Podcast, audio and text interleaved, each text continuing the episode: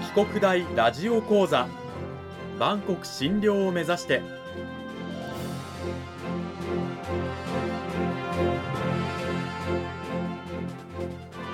番組タイトルにあるバンコク診療とは世界の架け橋を意味する言葉です。この番組はアジアの十字路に位置するここ沖縄にある沖縄国際大学で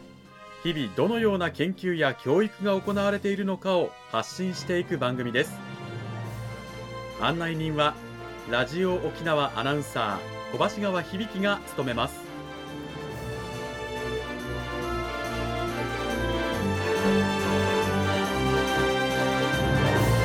この番組は沖縄国際大学の提供でお送りします。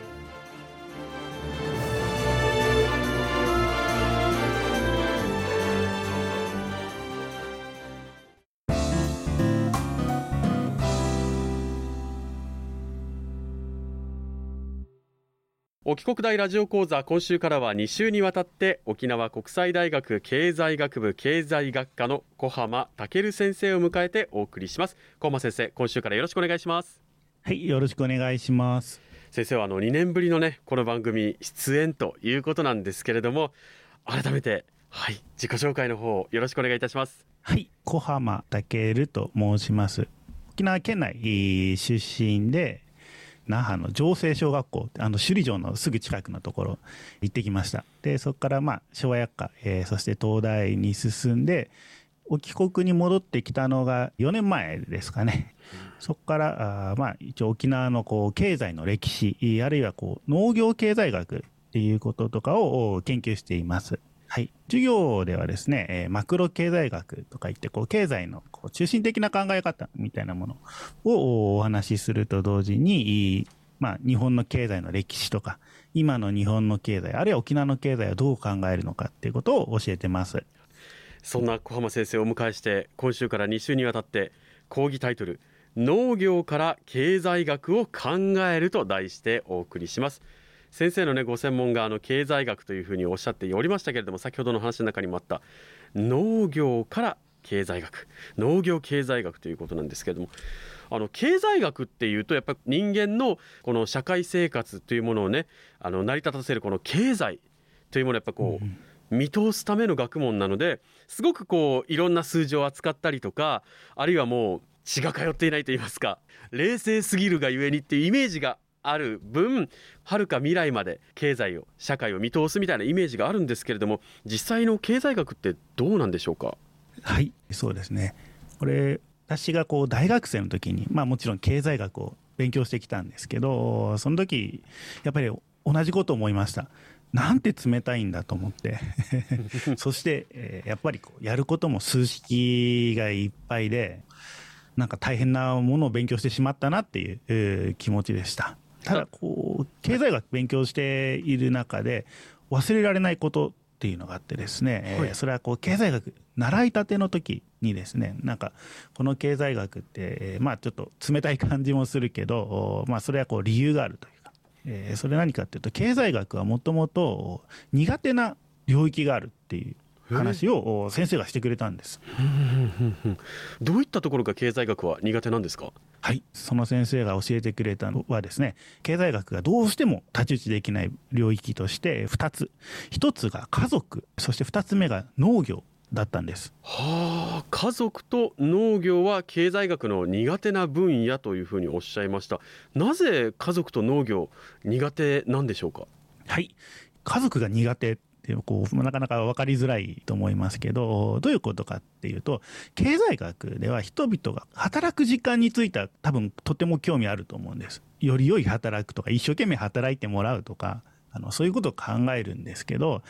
ただ私たち生きる中って実はそうじゃなくて一日一生懸命働いたらそこからこう疲れ果ててお家に帰ってきてで夜ご飯食べてでなんか子供のお世話とかしてお風呂入ったりしてで寝てしっかり体を休めてまた次の朝頑張って起きて、えー、準備してご飯食べて出勤するっていう本当はそういう生活を送ってるんですけど、うん、その部分っつまりこう現場にいない部分っていうんですかね会社から離れた部分っていうことに対して本当にこうノータッチというかなかなかこうそこに入っていけないっていうのがあります。はあなるほど。確かにあの、まあ、仕事をしている部分っていうものは経済学はねよく見ててそこからどういった影響が出るのか、うん、社会への影響はみたいな数字でいろいろ見ていくととかってなりますけどもう本当にプライベートな部分となるとなかなか踏み込みづらいのが経済学ということと、うん、あと一つ農業。これがなぜ経済学が苦手なのかちょっと想像しづらいんですがこれはどういうことなんでしょうか？ちょっと後で説明しますけど農業っていうのは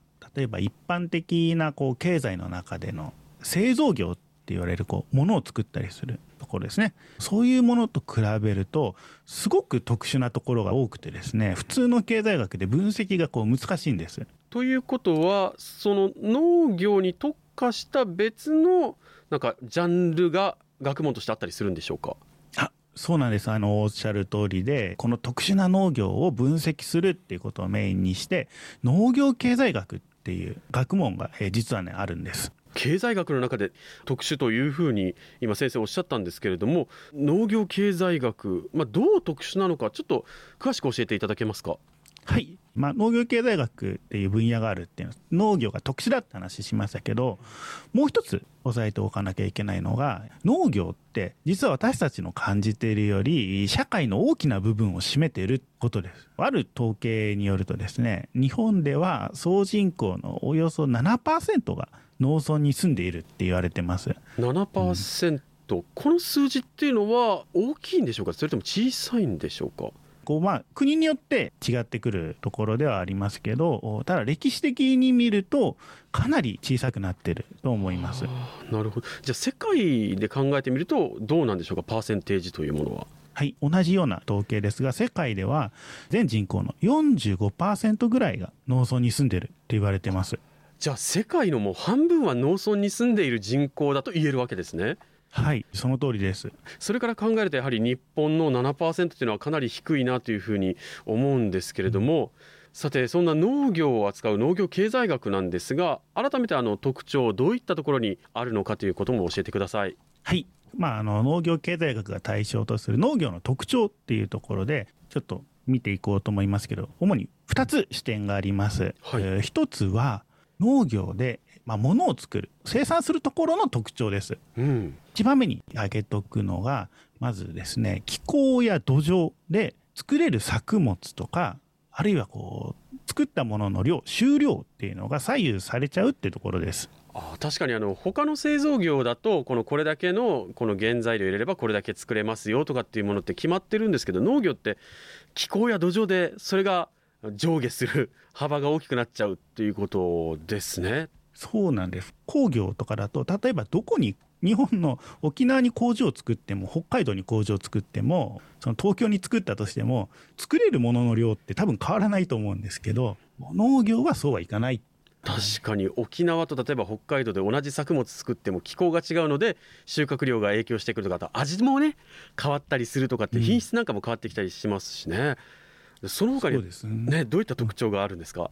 例えば同じように肥料とかあとは、えー、人力ですね。こう丁寧にお世話するとか、そういうことをやったとしても結果っていうのは全然違ってくることです。例えばその年その時の日照時間とかあとは降水量ですね。自然条件がすごく影響するということですね。そうですね、あとはあの台風とか来ちゃったりすると大変ですね。他にもあの特徴はあったりするんですか？そうもう一つ大切なのが農業って土地で土の上で栽培しますけどその土土地っていうのが特殊ってことです。土地が特殊。これはどういった意味なんでしょうか？はい。土地っていうのはその場所地面から動かすことができない、はい、ですので例えば工場で物を作った時にじゃあちょっと原料が足りないから買ってくるかっていうふうにはいかないいうことが一つあります。もう一つはですね同じような土地であっても場所とかによって豊かな土地つまりこうたくさん物が取れるような土地とそうでない土地っていうのがどうしてもあったりするっていうそういうことです。なるほど豊かな土地痩せた土地というのもあればこの作物に適した土地この作物には適さない土地ってもいろんな土地がありますから確かに土地っていうのはすごく特殊だなってていうのがあります今お話ししたね農業の生産過程の特徴というものを話していただきましたけれども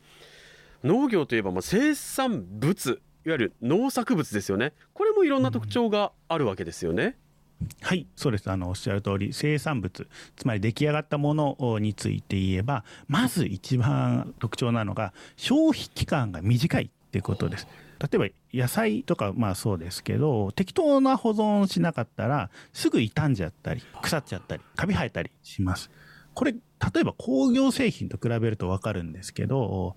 例えば車とかうん。電子レンジとかって、えー別に放っておいても傷まないし腐ったりしないしカビも生えないし、うん、ね、10年ぐらいは使えるしっていうもう全然こう違ってくるっていうことです。確かに農作物ってそう考えると明らかにね他のあの製造業でできるものに比べて消費期間短いということもありますし、うんあとはやっぱ一つ一つ見た目やね味が同じ野菜でも違ったりとかっていうのもありますよね。はい、そうですね。もう一つ一つ品質が違う。同じ木に生えたブドウとか、そのリンゴとかであっても、こう場所によって日の当たり具合とかも全然違ってきてですね。全然味が違ってたりするんです。でうん今はリンゴとか、えー果物とかも破壊しなくてもその甘さっていうのが分かるようになってます。糖度計っていうので、えー測れるんですけど、でも昔はそんなことないから、なんか勘で、えーこれは甘そうだとか、いやこれはそうじゃなさそうだとか、なんかそういうのをこうやってたりしましたね。うん確かにこうなんかね機械で作って同じ服を大量にみたいなことは農業ではできないわけで同じ木からでも味が違ったり形が違ったりとできるね収穫されるものが変わってくるということでやはりこう農業というのはいろいろと普通の製造業とは違う特徴があると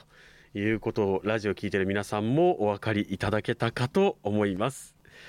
この時間は沖縄国際大学経済学部経済学科の小浜健先生にお話を伺いました。小浜先生どうもありがとうございました。はい、ありがとうございました。